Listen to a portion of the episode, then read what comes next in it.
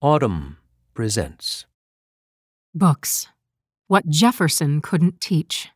Written by Annette Gordon Reed. Thomas Jefferson had a severe case of New England envy.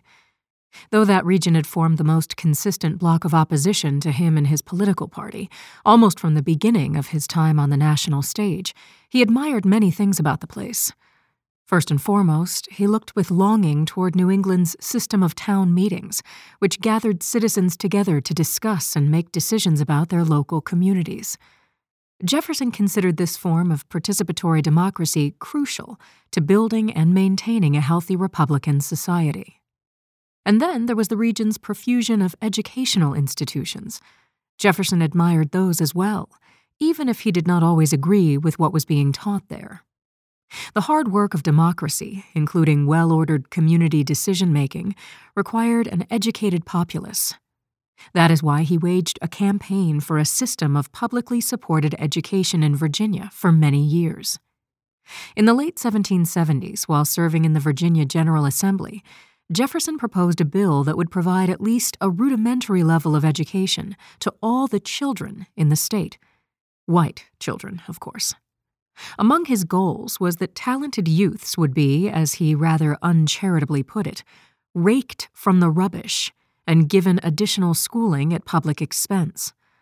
That proposal, along with his advocacy of making land available to the poor, went nowhere.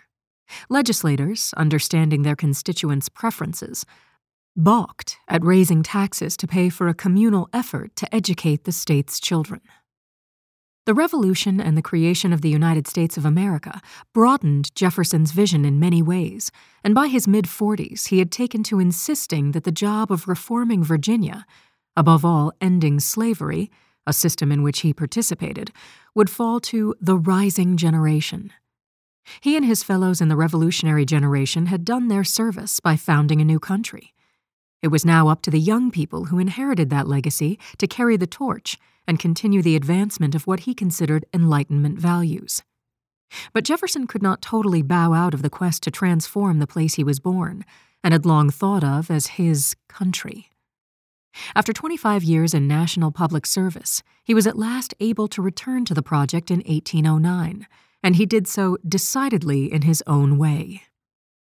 Improving Virginia's system of education, Jefferson believed, was the foundation upon which progress would be built and the foundation had to be laid properly.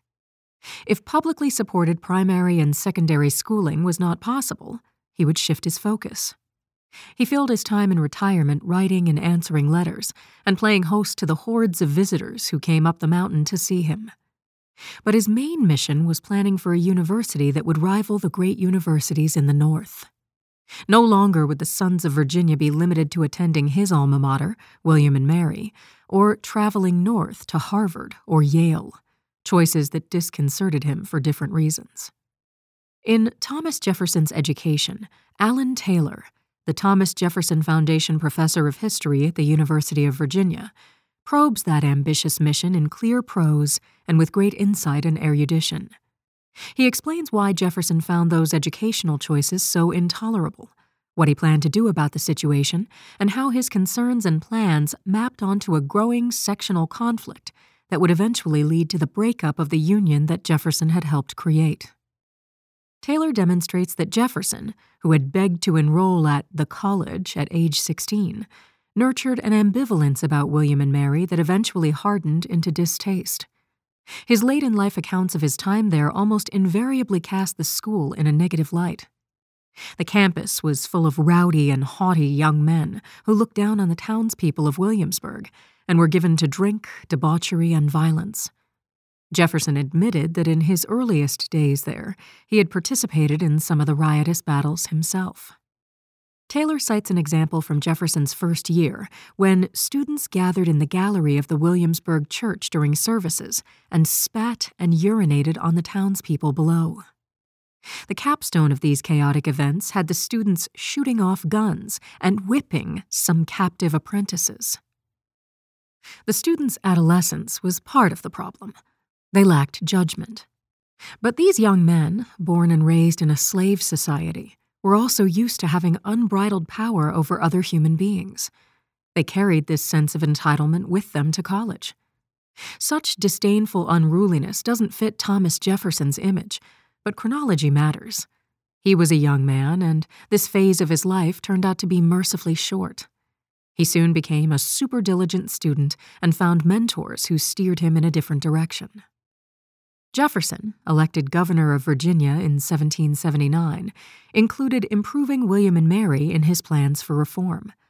At first, he was optimistic that the college could train a new generation of young men better than their elders, who had grown up under British rule, Taylor writes.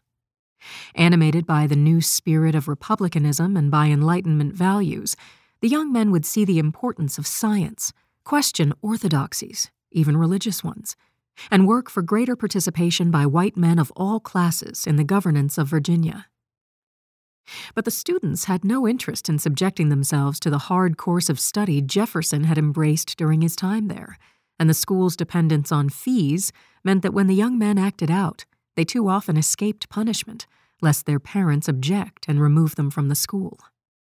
When his law teacher and friend, George Wythe, resigned from his post at the college in 1789, Jefferson declared the place dead to him. It is over with the college. Only a new university could carry out the plans he had for Virginia. Taylor suggests that Jefferson may have wanted not simply to replace William and Mary, but to destroy it. Jefferson's sense of urgency about creating a progressive institution of higher education in Virginia, one free from religious orthodoxy and steeped in Republican principles, grew stronger as a deep political divide in the country formed along regional lines in the 1790s. The Federalists, who endorsed a strong central government, were largely from the North. Jefferson's Republicans, defenders of states' rights and yeoman farmers against what they saw as monarchical centralizers and predatory banking practices, were largely from the South. Northern universities, in Jefferson's view, were hotbeds of Federalist influence. He wanted Virginia in the vanguard of the new American nation. That could happen only if his home state created a strong leadership class to match the one being produced in the North. Jefferson agreed with the sentiments of his much loved nephew, Peter Carr, who wrote, We see our youth flying to foreign countries, by which he meant the northern part of the United States, to obtain that of which they are deprived at home a liberal education. Jefferson's pursuit of his educational vision was intensified and complicated by the heightening tensions over Western expansion in the first two decades of the 19th century. Northerners, in the main, thought that any new states entering the Union should be free states, while Southerners fully expected to move west with their system of plantation based slavery fully intact. This conflict posed a dilemma for Jefferson whose self identity and reputation included being ardently anti slavery. But when it became clear that many in the North wanted to push the issue faster and further than white people in the South did, Jefferson bristled. Northerners charged that Southerners were hypocrites who preached democracy while keeping slaves, hit the author of the Declaration of Independence and the master of Monticello particularly hard. Northern pressure to address slavery irritated Jefferson, certain as he was that no political solution to the problem was possible in his time. This deep believer in majority rule saw nothing close to majority support for ending slavery in Virginia. The volatile topic had to be left to some point in the future when the bulk of the white population could muster the will to do away with it. That outsiders would deign to tell Virginians what to do about this domestic institution was a bridge too far, even for a well known critic of slavery. The young men trained at his university would help prepare their fellow Virginians to do what needed to be done. Fearing that a dynamic North would eventually overtake his home state, which had been the most populous and powerful in the Union, but began to slip in the 19th century, Jefferson was convinced that he was the perfect model for the New Age Republican citizen needed to preserve its ascendancy. The college experiences that had been springboards for his career reading widely, being a conscientious student, taking a reasoned view of religion should be springboards for others. What he believed, one day, every enlightened person would believe that republicanism was inherently good, that organized religion should be viewed with skepticism, that Jesus was not divine, that slavery was wrong. Given access to education, people could learn to embrace all these views, thanks to their powers of rationality and openness to new discoveries. As he explained to a correspondent, his university would be based on the illimitable freedom of the human mind. For here we are not afraid to follow truth wherever it may lead, nor to tolerate any error so long as reason is left free to combat it. It should also be said that the university was, in Taylor's words, a delicious distraction from family quarrels and his impending slide into bankruptcy. Once he and the Board of Visitors had raised enough money to begin construction in 1817, the septuagenarian Jefferson went nearly every day to observe the progress, riding down into Charlottesville in even the most inclement and dangerous weather. He often kept abreast using a telescope on the North Terrace at Monticello. It was a Jeffersonian project all the way. He designed the buildings of what he called the academical village and determined the curriculum. The idea was audacious that a great university could be built in a rural location, drawing professors from across the United States and Europe. Mine, after all, may be an utopian dream, he wrote, but it was one that he would indulge in till I go to the land of dreams and sleep there with the dreamers of all past and future times. The University of Virginia, which celebrates its 200th anniversary this year, was controversial from the start. Was it really needed? Should the state pay money for what was at base an elitist enterprise? Many were also upset that the university embodied what they saw as Jefferson's hostility to religion. It employed no professor of religion or divinity. Where a chapel would normally stand was a rotunda, a showcase of classical architecture, leading some to refer to the school as Jefferson's infidel university. And those who believe that today's universities are awash in politics would be aghast at Jefferson's nakedly political plans for the school. He was adamant from the start that the university be staffed with professors committed to sound liberal and Republican principles and to secularism, eschewing what he saw as the Federalist bent of Northern schools. The professor of law, especially, had to be a Republican of correct principles. There was a problem. A revolution had taken place since he had attended college, but the students who came to Jefferson's new university were just as violent, lazy, and contemptuous of their supposed inferiors as his college peers had been.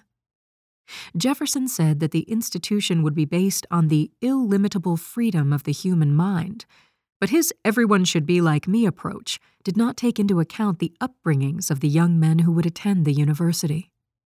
In Notes on the State of Virginia, he had written of slavery as a school for despotism for white people and he later blamed slavery for the social and intellectual backwardness of Virginia. But the Revolution had left slavery in place. It remained a training ground for despots. Jefferson apparently believed that taking these young men out of their homes and placing them away from a town or city with professors as mentors would turn them into open minded citizens, just what he thought had happened to him in his college days. They would have an advantage living in a newly constituted Republican society that had discarded monarchy and an established religion.